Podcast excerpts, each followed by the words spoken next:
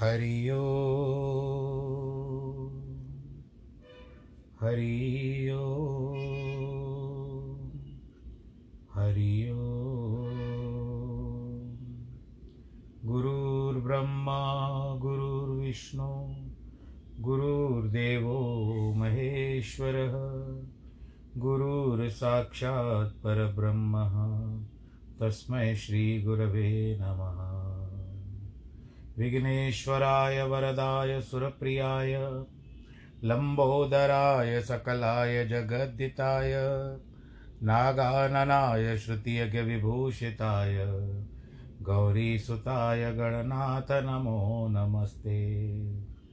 नाहं वसामि वैकुंठे योगिनां हृदयेन च मद्भक्तां यत्र गायन्ति तत्र तिष्ठामि नारद।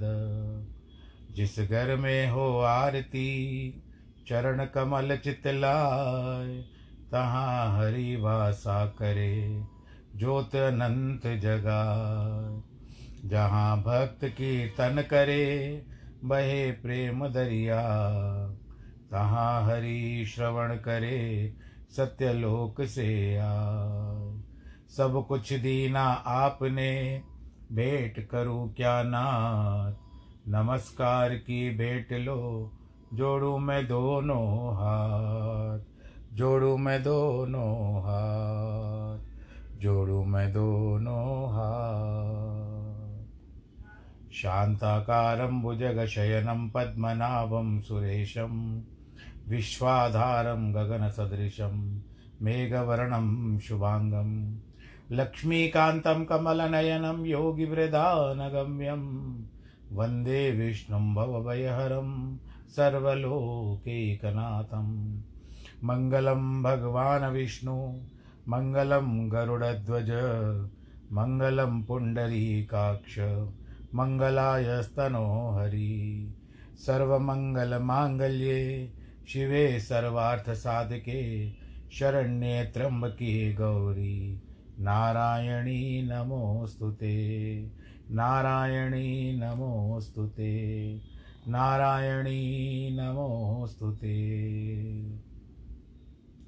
श्री कृष्ण गोविंद हरे मुरारे हे नाथ नारायण वासुदेव।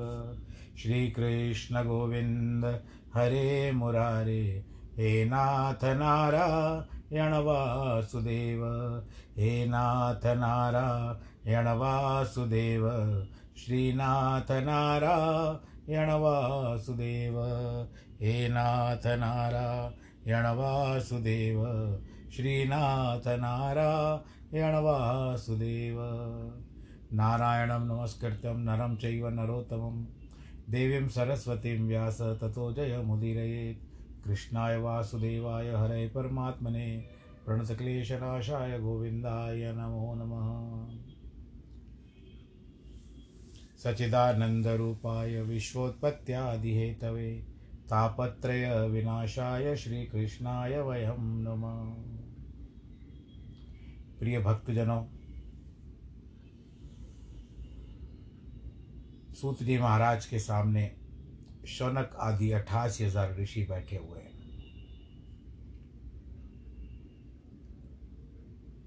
और उनसे बूढ़े कुलभूषण ऋग्वेदी पारगामी शौनक मुनि जो अठासी हजार में से प्रधान थे, वे कहते हैं सूत जी महाराज, हे महाभाग, हे सत्यवक्ता, श्रीमद् भागवत की पुण्यदायक कथा हमको सुनाओ।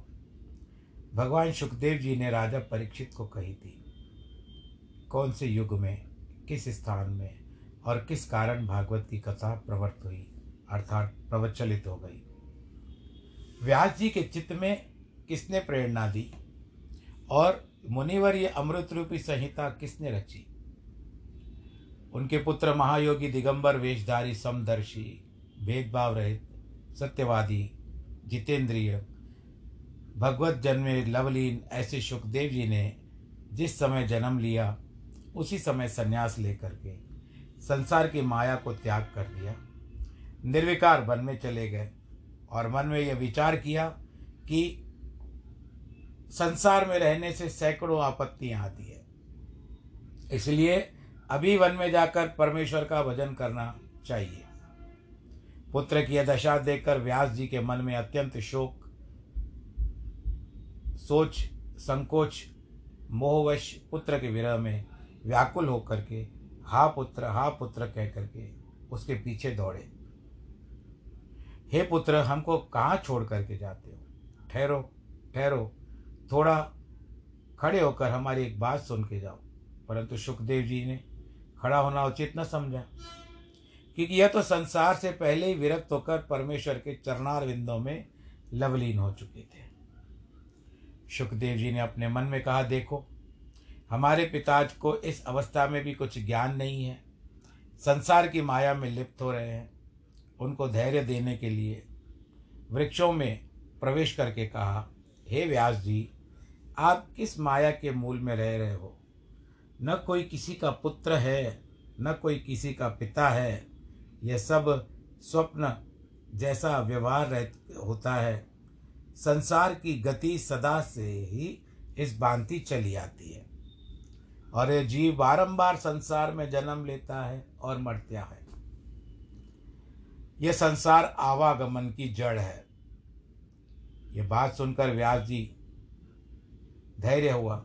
यह कर कर के सुखदेव जी आगे चले तो मार्ग में एक सरोवर दिखाई दिया।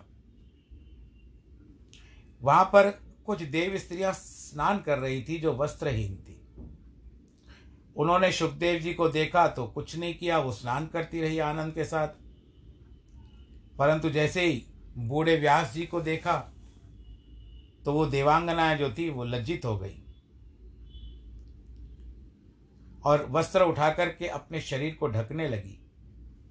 यह विचित्र भाव देखकर व्यास जी ने मन में विचार किया कि सुखदेव तो मेरा पुत्र, मुझसे जवान, उनको देख करके इन देवांगनाओं को लज्जा नहीं आई, पर मुझ जैसे बूढ़े मनुष्य को देखकर इन्होंने वस्त्र धारण कर लिए। उन देवनाओं देवांगनाओं ने देव दृष्टि से व्यास जी के मन का भ्रम जान लिया और कहती है, व्यास जी, आप स्त्री और पुरुष के भेदभाव को भली भांति जानते हो, इसीलिए आपसे लज्जा की सुखदेव जो है परमहंस गति है, उसको न स्त्री का भेद पता है न पुरुष का भेद पता है। वे समदर्शी हैं, सबको एक जैसा देखते हैं, वो सब में परमात्मा का स्वरूप देखते हैं, इसलिए हमने उनसे लज्जा नहीं की। यह सुन करके व्यास जी के मन को सन में जो संदेह आया वो जाता रहा। कुरु जांगाल देश गए तो ऐसा विदित हुआ कि ये सुखदेव जी हैं।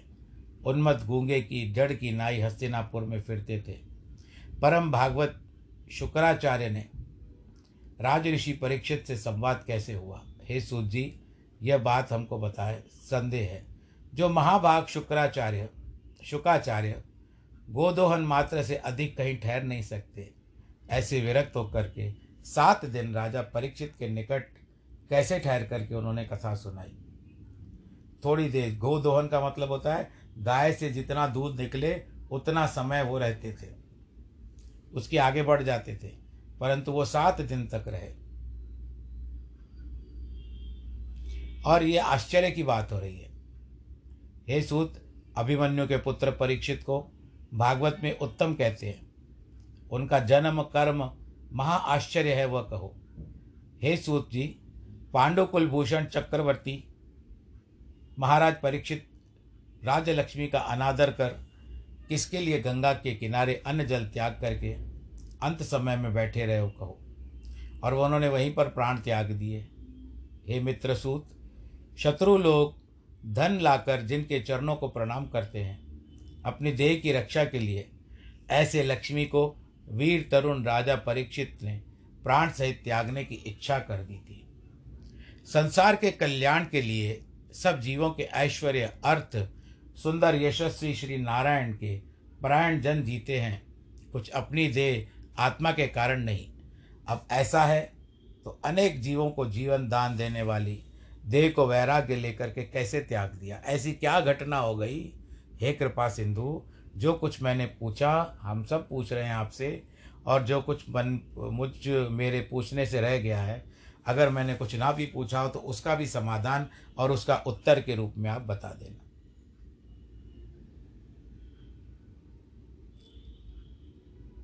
क्योंकि वेद विषय छोड़कर वाणी से जानने योग्य अर्थ में आप चतुर हैं और पारगामी हैं।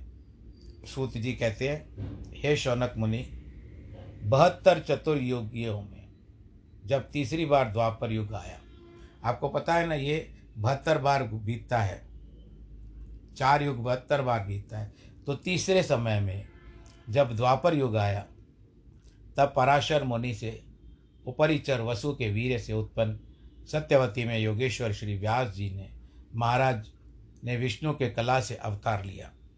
वही व्यास एक समय सरस्वती स्नान पर पवित्र होकर सूर्योदय के समय एकांत स्थान बद्रिकाश्रम में बैठे थे। भूत भविष्य के ज्ञाता, यानी भूतकाल में क्या, भविष्य में क्या, वर्तमान क्या, व्यासदेव कलयुग के कारण युग युग में पृथ्वी पर सब वर्णाश्रम धर्म उल्टे देख रहे हैं।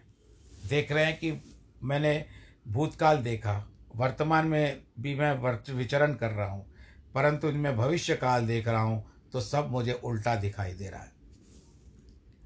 शरीरधारियों को शक्तिहीन देखा, श्रद्धाहीन देखा, सत्व गुणहीन देखा, बुद्धिहीन देखा, और सबसे बड़ी बात क्या हुई, उनको आयुहीन देख लिया कि इनकी आयु ही नहीं है कोई। ऐसे दुर्भागी जीवों को देखकर श्री मुनिराज दिव्य जान चक्षु से सब वर्णों का और सब आश्रमों की भलाई का विचार करने लगे कि आखिर किस तरह से मैं कुछ कर पाऊंगा इनके लिए, परंतु करे भी तो किस किस के लिए करे। ब्रह्मा, होता, अधर्वयु, आग्निद्र, इन चारों से अनुष्ठेय प्रजाओं के शुद्धिकारक वैदिक कर्म को जानकर यज्ञों में अविच्छेद के लिए एक वेद से चार भाग कर दिए। और उन वेदों के क्या नाम हुए, ऋग्वेद, यजुर्वेद, सामवेद और अथर्ववेद। उन्होंने चार वेदों को अलग अलग कर दिया। इतिहास पुराणों को पंचम वेद कहा गया है। पैपल मुनि पैप पैपल मुनि पैल मुनि को पै, पैल मुनि चाहिए कहना चाहिए, पैपल निकल गया।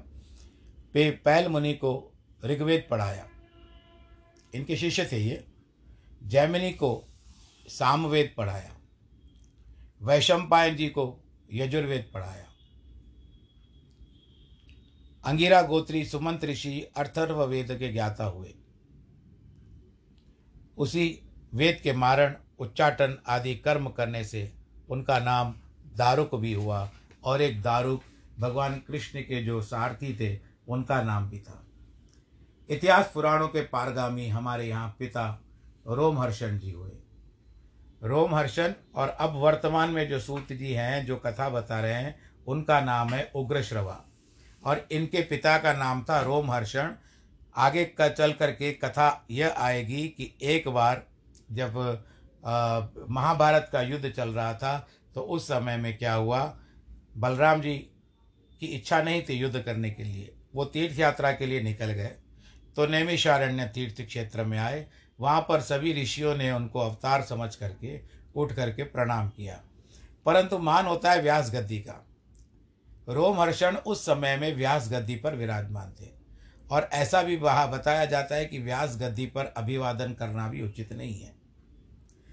परंतु बलराम जी को क्रोध आ गया क्योंकि रोमहर्षण जी ने उनका अभिवादन नहीं किया, केवल मुस्कुरा दिए उनको देख करके। तो इससे बलराम जी अत्यंत क्रोधित हो गए।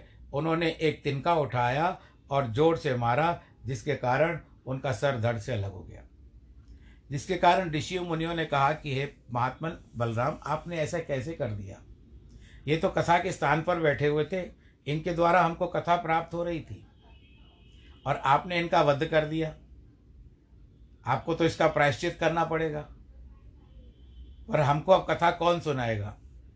तब बलराम जी ने पूछा, इसके परिवार में कौन कौन है? कहते एक पुत्र है जिसका नाम है उग्रश्रवा। कहते उसको ले आओ। उग्रश्रवा लाए। मन में बड़ी ग्लानि हुई कि मैंने बिना विचारे ही सूत जी को मार दिया।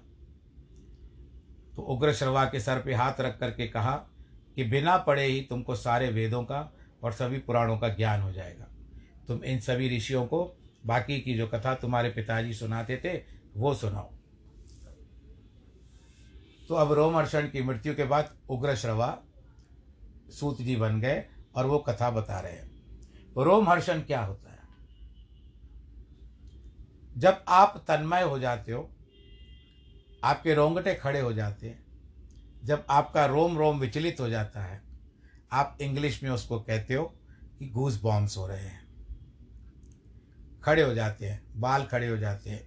तो उस समय में तो उनकी कथा कहने का वर्णन ही ऐसा होता था कि सबके रोम हर्षण यानी प्रसन्न होता थे, एक बाल भी खड़ा हो जाता था सुन करके शरीर का। और उग्रश्रवा का मतलब अर्थ क्या हुआ? उग्रश्रवा का अर्थ यह है कि दूर से, कितनी भी समझ लो कहीं योजन दूर से, जैसे आपको पता है ना शब्द वेदी बाण होते थे उस समय में, तो उग्र तेजी से सुन लेते थे उग्रश्रवा। वो उनको बलराम जी की भी एक आशीर्वाद था। तो यही बताते हैं कि हमारे पिता रोमहर्षण है, ये उग्रश्रवा बता रहे हैं। वे सब ऋषि अपने अपने वेदों के अनेक प्रकार से विभाग करने लगे। उनके शिष्य और उनके चेलों से वेदों की शाखाएं हुई। पहले बड़े बड़े चतुर और अति विशाल बुद्धि वाले वेद का अर्थ जानते थे, वह उन्हीं वेदों को मूर्ख निर्बुद्धि लोग पढ़ करके उसके उल्टे अर्थ निकालने लगे। तब व्यास जी महाराज ने ऐसा बनाया, स्त्री, शूद्र और मूर्ख इन तीनों को वेद त्रयी पढ़ने का अधिकार नहीं है। उनके कल्याण के लिए क्या उपाय करना चाहिए, यह विचार कर व्यास महाराज ने उनकी मुक्ति के लिए कृपा पूर्वक महाभारत बनाया। उसमें सब वेद लेकर के उसका सार भर दिया है। शौनक आदि मुनियों, सब जीवों के हित के लिए अधिक परिश्रम करके महाभारत के ग्रंथ रचे, परंतु इतना सब होने के पश्चात भी मन को शांति नहीं मिल रही है, मन प्रसन्न नहीं हो रहा है। बारंबार यही विचार करते हैं कि अब हम कौन सा ग्रंथ रचें जिससे हम मन को धैर्य दे सकें। इसी चिंता में परम पवित्र सरस्वती के किनारे एकांत में बैठे अनेक अनेक तर्क वितर्क स्वयं से ही करते हैं। और उदासीन चित्त होकर धर्मात्मा व्यास जी कहने लगे, मैंने व्रत करके अनेक शुद्ध कर्म करके गुरु अग्नि सबको निष्कपट भाव से माना है, उनकी आज्ञा को अपने सिर पर धारण किया है, भारत के बहाने सब वेदों का अर्थ कहा है। जिस भारत में स्त्री शूद्र आदि भी धर्म अर्थ काम में जान पड़े, मैं ब्रह्म तेज वालों से भी श्रेष्ठ हूँ। परंतु बड़े खेद की बात है कि मेरा जीव समर्थ मन में मैं प्रसन्न नहीं हो पा रहा हूँ। मैं स्वयं खुद I am when I am not satisfied, तो उस समय मैं दूसरे को क्या सेटिस्फाइड कर पाऊंगा। अथवा वे भागवत धर्म विस्तार पूर्वक कहने मैंने अनेक प्रकार से नहीं कहे। जो भगवत को प्यारे हैं, परमहंसों को प्यारे हैं, अपने आप को छोटा समझकर खिन्न मन, इसी सोच विचार में व्यास जी सरस्वती नदी के निकट पर बैठकर विचार कर रहे हैं कि उसी अवसर पर श्री नारद जी उस आश्रम पर आए। और आपको तो पता है नारद जी क्या कहते हैं, आप कहिए। एक क्षण के लिए मैं रुकता हूँ, आपके मुख से सुनना चाहता हूँ क्या कह रहे थे नारद जी जैसे आते हैं। हाँ जी, बस आपके मुख से निकला, उसमें मुझे बड़ी प्रसन्नता हुई। नारायण नारायण नारायण नारायण कहते हुए व्यास जी थोड़े से प्रफुल्लित हो गए। अब जैसे होता है ना कि कभी किसी व्यक्ति के पास कोई काम नहीं होता है, वो आराम के साथ बैठ करके सोचता है कि क्या करूं क्या न करूं, आज सारा दिन कैसे बीतेगा। तो ऐसा विचार करते करते जब कोई उसका मित्र आ जाता है उसके मिलने के लिए, तो बहुत प्रसन्न होता है कि अरे मैं तो तुझे याद कर रहा था। तो नारद जी को देख करके व्यास जी को भी ऐसे ही विचार आए होंगे, तो वो बहुत प्रसन्न हो गए। शीघ्रता से उठे, विधि पूर्वक उनका पूजन करके आदर सत्कार के साथ उनको बिठाया। बैठिए बैठिए नारद जी, बड़े आनंद के आनंद हुआ आपके आने से। इतनी कथा कह करके सूत जी कहते हैं कि सुखपूर्वक बैठे हुए व्यास जी से सर्व विद्या सागर जात जगत उजागर वीणा हाथ में लिए हुए देव ऋषि नारद जी मुस्कुरा करके कहते हैं, ऐसा भी कहा जाता है कि त्रिलोकी में किसी जीव को नारद जी दुखी देख करके अत्यंत दुखी होते थे, मूर्छित होकर के पृथ्वी पर गिर पड़ते थे, विवल हो जाते थे। भगवान के भक्त नारद जी ने उस जीव के दुख दूर करने के लिए अनेक उपाय करते थे। जिस तरह से आप यह भी जानते हो कि सत्यनारायण की कथा करते हैं तो सर्वप्रथम नारद जी सभी को दुखी देख करके स्वयं भी दुखी हो गए। कोई प्राणी दुखी न हो यह विचार करके वो सदा ही सबका उपकार करते हैं। फिर ऐसे दयावन भगवान के प्यारे वेद व्यास को दुखी देखकर नारद मुनि थोड़ा सा हंसने लगे, मुस्कुरा के ने लगे। इस पर थोड़ा संदेह होता है तो बताया जाता है कि नारद मुनि ने बड़े स्नेह और बड़े आदर से व्यास जी को निवारण किया है कि व्यास आप ऐसा ग्रंथ मत बनाओ जिसमें ज्ञानियों को भ्रम हो जाए, ऐसे ग्रंथ मत बनाओ जिस जिनसे मोक्षदायक यदुनायक नाम न हो। सुख के समुद्र भगवान के अनेक प्रकार के जिससे ये चरित्र हो, ऐसा मोक्षदायक ग्रंथ वर्णन करो। इस प्रकार की शिक्षा बारंबार नारद जी व्यास मुनि को दे रहे हैं। व्यास जी को अपनी कविता पर बड़ा अभिमान था। उन्होंने नारद जी की कही हुई इस बात को भी नहीं मानी, अनेक प्रकार के ग्रंथ बनाए थे, परंतु उन ग्रंथों के बनाने से व्यास जी चिंतित किंचित मात्र भी सुख नहीं प्राप्त कर सकते थे। ग्रंथ बनाने के लिए व्यास जी को और अधिक दुख हुआ। जब व्यास जी को नारद जी ने दुखी देखा तो उनके ऊपर कृपा करके व्यास को त्रास देने के लिए नारद मुनि हंसे थे, कुछ अभिमान से निर्दयी होकर नहीं हंसे थे। व्यास जी को तत्वज्ञान का उपदेश दिया, जिसके बाद उनके मन का संशय दूर हो गया। ये तो केवल बात थी बीच में, पर वह मूल कथा क्या बताते हैं कि हे पराशर पुत्र, नारद जी कहते हैं व्यास जी को, हे महाभाग, आपके शरीर से शरीर का अभिमानी प्रसन्न है, मन का अभिमानी मन से प्रसन्न है है कि नहीं? जो जानने योग्य था वह भी आपने जाना, अद्भुत सब अर्थों की खान महाभारत भी आपने रच दिया। इसको काव्य इनको सब काव्य ग्रंथ में यानी कवि के रूप में बनाया था। जो सनातन नित्य पर ब्रह्म को विचार से आपने प्राप्त किया, एक वेद के आपने चार वेद कर दिए, उनका सार निकाल कर बहुत से ग्रंथ बना दिए, पुराण रच दिए, तो भी आप ऐसे शोक विवश क्यों हो रहे? जैसे किसी ने अनेक यत्न करके अपना कार्य सिद्ध कर लिया हो और उसका प्रयोजन सिद्ध नहीं हुआ हो। जिस तरह से हम विचार करते हैं कि भारतवर्ष में भी हमारी जो संस्थाएं हैं, जो कर्नाटक बेंगलोर में हैं, वहाँ से कितने सारी रॉकेट लॉन्च होते हैं, पर कभी कभी सफल नहीं हो पाते होते, कभी ना भी होते। और अभी तो बिल्कुल लगभग लगभग पहुँच ही नहीं वाला था, आपने हम सब ने टीवी पे देखा था, नहीं पहुँच पाया।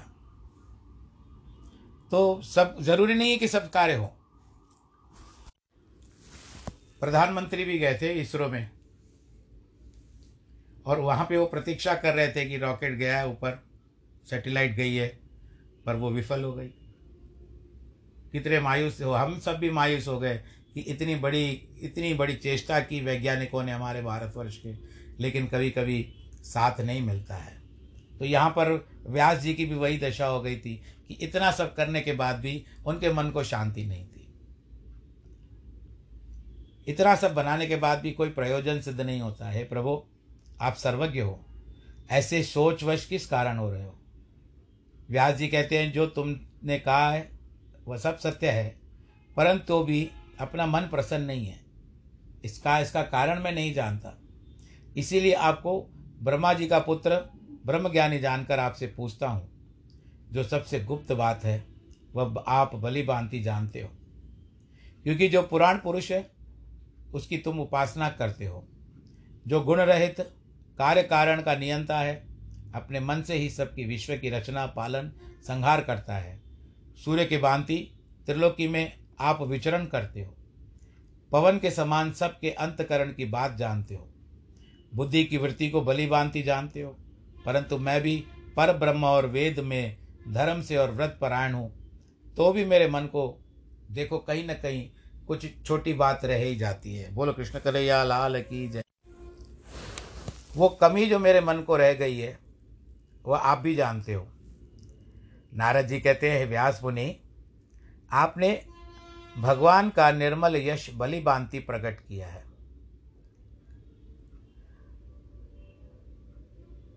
परंतु उसको वर्णन नहीं कर पाए हो, इसीलिए आपका मन प्रसन्न नहीं है, यहीं पर कमी आ रही है। हे मुनि श्रेष्ठ, जिस प्रधानता से आपने धर्म अर्थ कहे हैं, उस प्रधानता से श्री कृष्णचंद्र का आनंद कांद की महिमा का वर्णन भी नहीं किया है आपने।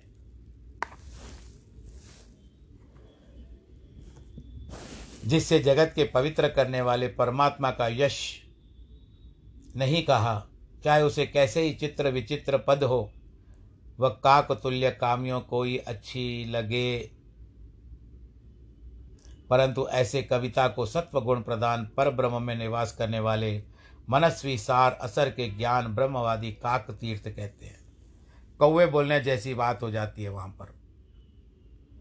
जैसे प्रसिद्ध है मानस सरोवर में, मानस सरोवर वासी हंस मानस सरोवर में ही विचार विचरते हैं। कमल वन का को त्याग कर जहाँ जूठन डाली जाती है वहाँ कौवे काँव काँव करते हैं, वहाँ हंस कभी नहीं जाते। इसी भांति भगवत के भगवान के चरित्रों के ग्रंथ पढ़ते हैं, रसिक ग्रंथों का ध्यान नहीं लगाते। एक एक श्लोक चाहे जिस ग्रंथ का अशुद्ध हो, परंतु परमेश्वर का विषय हो, जो संसार के जीवों का पाप नाश करता है और सुयश का प्रकाश है, ऐसी कविता और कथा को साधु ब्राह्मण गाते हैं, सुनते हैं और सुनाते हैं। जिसने ब्रह्मार्पण कर्म किया, भगवान की भक्ति से रहित है, वह उपाधि रहित अत्यंत ज्ञान शोभा को प्राप्त नहीं होता। जिस फल के समय भी फिर फल के समय भी दुख होता है। जिसने निष्काम कर्म करके ईश्वर में समर्पण नहीं किया, उसकी ऐसी ही गति होती है। इसी कारण है महाभाग, आप यथार्थ दृष्टा हो, देखने वाले हो, आप सत्य को देखने वाले हो, शुद्ध हो, यशस्वी हो, तेजस्वी हो, सत्यवादी हो। आप सब व्रतों को करते भी हो, और ये व्रत भी आप ही ने बनाए हैं, नियम भी आप ही ने बनाए हैं। अब आप चित्त को सावधान करके परमेश्वर की लीला का वर्णन करो। जब तक परमेश्वर की लीला इसमें नहीं आती, तब तक आनंद नहीं आएगा। जिसको पढ़कर संसार के बंधनों से लोग छूट जाए, क्योंकि भगवान के यश के बिना जो कुछ अलग दृष्टि से वर्णन किया है, उसके नाम रूप में पढ़कर बुद्धि भी चंचल हो जाती है। जैसे वायु से कंपित नौका जल में एक ठिकाने नहीं रहती, धर्म के लिए शिक्षा करने वाले तुम्हारी नैष्कर्म्य यानी निष्काम कर्म देखकर दुष्टजन महा अन्याय करेंगे। तुम्हारे वाक्यों से संसार के कुछ तुच्छ जीव यही मानेंगे कि यह भी एक प्रकार का धर्म है, यह नहीं जानेंगे कि इसका व्यास जी ने निवारण भी किया है। जो अति निपुण है वे स्वभाव से अत्यंत अनंत अपार परमेश्वर के स्वरूप को जानते हैं। गुणों से प्रवर्तमान जीवों से भिन्न समर्थ ईश्वर की लीला तुम वर्णन करो। अपने धर्म को त्याग कर वासुदेव के चरणार बिंदों का भजन करते करते जो बीच में मर जाए तो भी उसको अपने धर्म का त्यागने का दोष होता है, परंतु स्वधर्म से भजने वाले इस जीव का जहाँ कहीं कुयोनि में भी जन्म हो तो भी भक्ति होता है। भक्ति सदा कल्याण की दाता है, भक्ति सब कार्य को सिद्ध करती है। विवेकी उस सुख के लिए यत्न करे जो सुख ब्रह्म लोक तक जाए और नीचे स्थावर तक हो जाए, यानी पेड़ तक हो जाए, परंतु वो सुख नहीं मिलता है। विषय सुख प्राचीन कर्म से सब ए और से नरकादि में भी बिना यत्न किए हुए दुख किसी भांति प्राप्त होता ही है। नरक में जाकर के आपको सुख नहीं मिलेगा, वहाँ पर आपको दुख ही दुख प्राप्त होंगे। हे मित्र, मुकुंद सेवी मुकुंद भगवान जी को कहते हैं, कृष्ण को कहते हैं कि जन केवल कर्मानिष्ठ वालों के भांति कभी भी संसार में नहीं आता है, क्योंकि भगवत चरणारविंद के स्पर्श का फिर स्मरण करता है और त्यागने की इच्छा नहीं करता,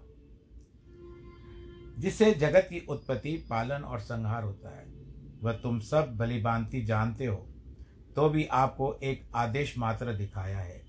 हे अमोघ दृष्टि वाले परम पुरुष परमात्मा की तुम साक्षात कला हो। आपने भी भगवान के अवतार, आपको भी भगवान का अवतार माना जाता है। मन से परमात्मा को जानो, जिसे अजन्मा कहते हैं। उसी परमात्मा ने जगत के कल्याण के लिए जन्म लिया है। ऐसे महाप्रतापी की लीला वर्णन करो। पुरुष के तप यानी तपस्या, श्रवण यानी सुनना, दान यानी और दान पुण्य करना, और सुंदरी सुंदर कूप कूप यानी कुआं, बावड़ी बनाने में श्रेष्ठ युक्ति का, बुद्धि का यही प्रयोजन कवियों ने कहा है कि परमात्मा गुण गाना ही सर्वश्रेष्ठ है। हे व्यासदेव, मैं पहले जन्म में एक वेदवादी ब्राह्मण की दासी से उत्पन्न हुआ था। मुझसे बाल अवस्था में भी वर्षकाल में ठहरे हुए कुछ साधुओं की सेवा करने के कह दिया गया था। मैं ब्राह्मण साधु संतों की सेवा में मस्त रहता था। वर्षा के दिनों में उस ब्राह्मण के स्थान पर साधु संत आकर विश्राम करते थे। उस ब्राह्मण ने साधु लोगों के चौका बर्तन की सेवा करने के लिए मेरी माता को नियुक्त किया था। मैं भी अपने माता के संग उन साधुजनों के निकट रहकर आठों पहर यानी चौबीस घंटे उनका दर्शन करता रहता था। जिस समय साधु लोग परस परस्पर बैठ करके श्रीमन नारायण जी की कथा वार्ता कहते थे, उसी समय मैं भी वहाँ पर समीप रह करके उनकी कथा को सुनता था, उनकी सेवा भी करता था। वे ऋषि भी मेरे ऊपर दया करते थे। मेरे चित्त की सब चंचलता दूर हो गई। धीरे धीरे बालकपन कैसे था मुझे पता ही नहीं था। अपनी इंद्रियों को मैं वश में रखता गया। थोड़ा बोलता, वे समदर्शी साधु भी मुझ पर अनुग्रह करते थे। यद्यपि मैं शूद्र था। नारद जी की तीन बातें बताई गई है कि एक समय तो वो गंधर्व थे, फिर शूद्र की योनि में आए थे। अब बात क्या आती है कि अब शूद्र तो श्राप के कारण प्राप्त हुआ है, शूद्र योनि। मुझ पर अनुग्रह करते थे।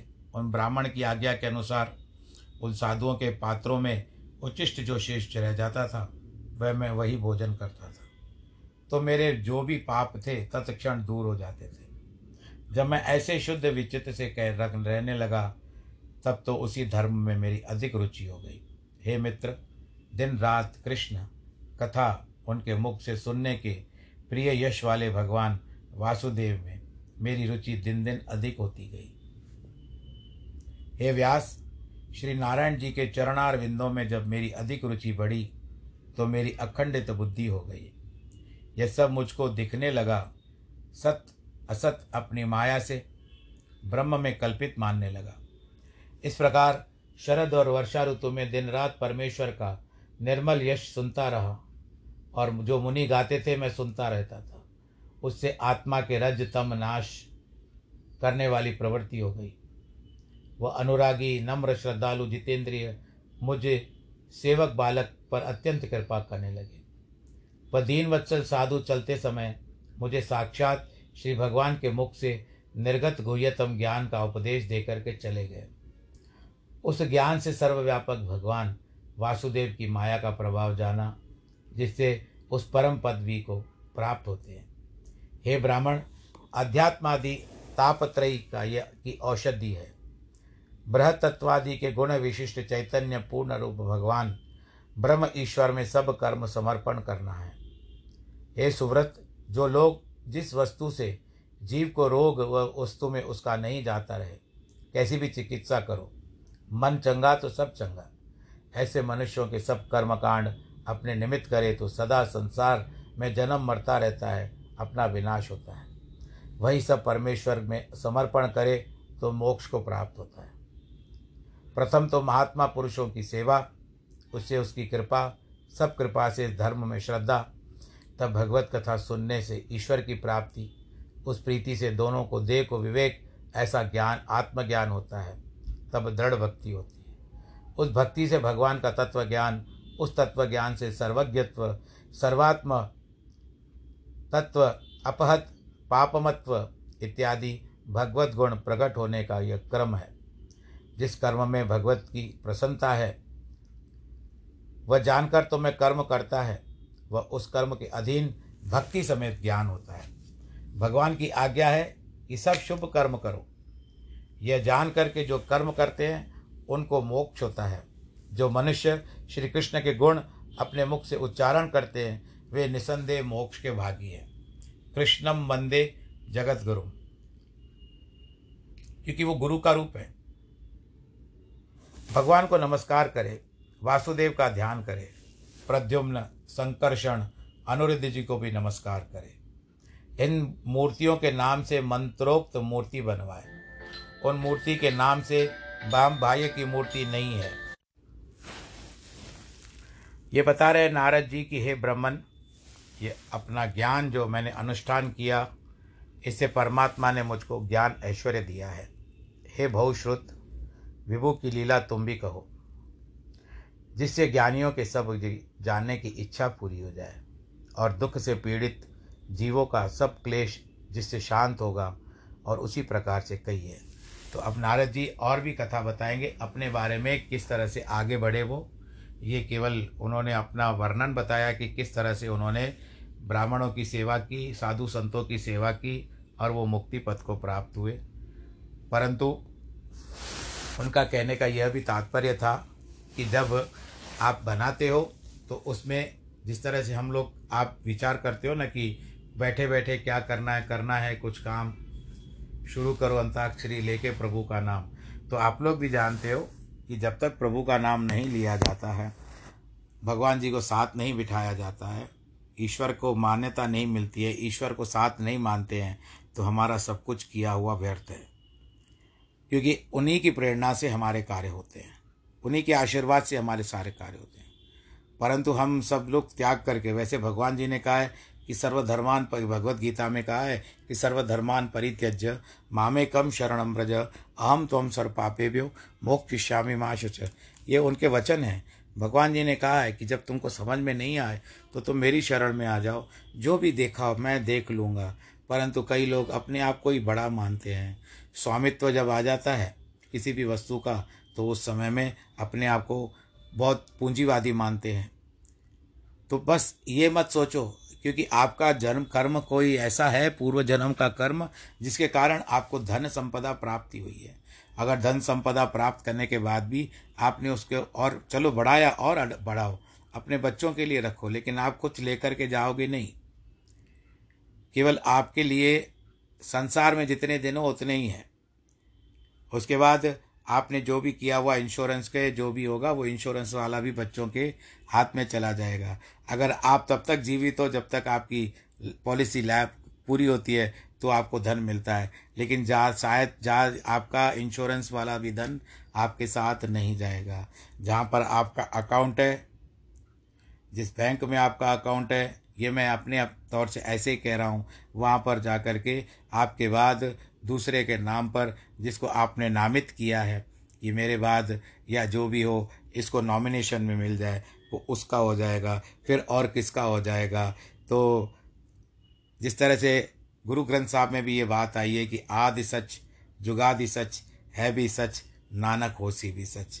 तो यही बात है कि सब पहले सच था, वर्तमान में भी सच है, और जो आने वाली बातें होगी वो भी सच होगी। जैसे ऋतुएं हैं वो सच है, और जिस तरह से सूर्य चंद्रमा है वो भी सच है। केवल भावनाएं बातें हैं तो हमारे मन की, जो हम यहाँ पर वहाँ से बना बना करके बताते रहते हैं। पर मैं ये कथा में बना बना करके आपको नहीं बता रहा हूँ, जो मन की बात है और जो भागवत की बात है उसको मैं कुछ जोड़ करके, जिस तरह से आपको भी थोड़ा सा अच्छा लगे, ऐसे सुनाता हूँ। बस आपके ऊपर भगवत कृपा सदैव बनी रहे, पर आप भी भगवान को साक्षी जान करके, हाजिर नाजिर कह करके, भगवान सदैव हमारे साक्षी हैं। और भगवान जी ने संसार में हमको जन्म दिया है, और हम अच्छा कर्म करेंगे, परिवार से भी अच्छे कर्म कराएंगे और सुरक्षित भी रहेंगे। कोरोना से में जब हाथ पैर जो हाथ धोने धोते रहेंगे, मुख पर मास्क लगाएंगे, भीड़ भाड़ के इलाकों से बचेंगे। सब ओर से फिर से हाहाकार आरंभ हो गया है, परंतु वैक्सीन भी आ गई है, आप लोग लगवा लीजिएगा या लगवा दी होगी। तो सर्वे भवन्तु सुखिनः, जिनके वैवाहिक वर्षगांठ है, जन्मदिन है, उनको बहुत बहुत बधाई। ईश्वर करे आप सबको सुरक्षित रखे। सर्वे भवन्तु सुखिनः, सर्वे सन्तु निरामया, सर्वे भद्राणि पश्यन्तु, माँ कश्चित् दुःखभाग् भवेत्। नमो नारायण।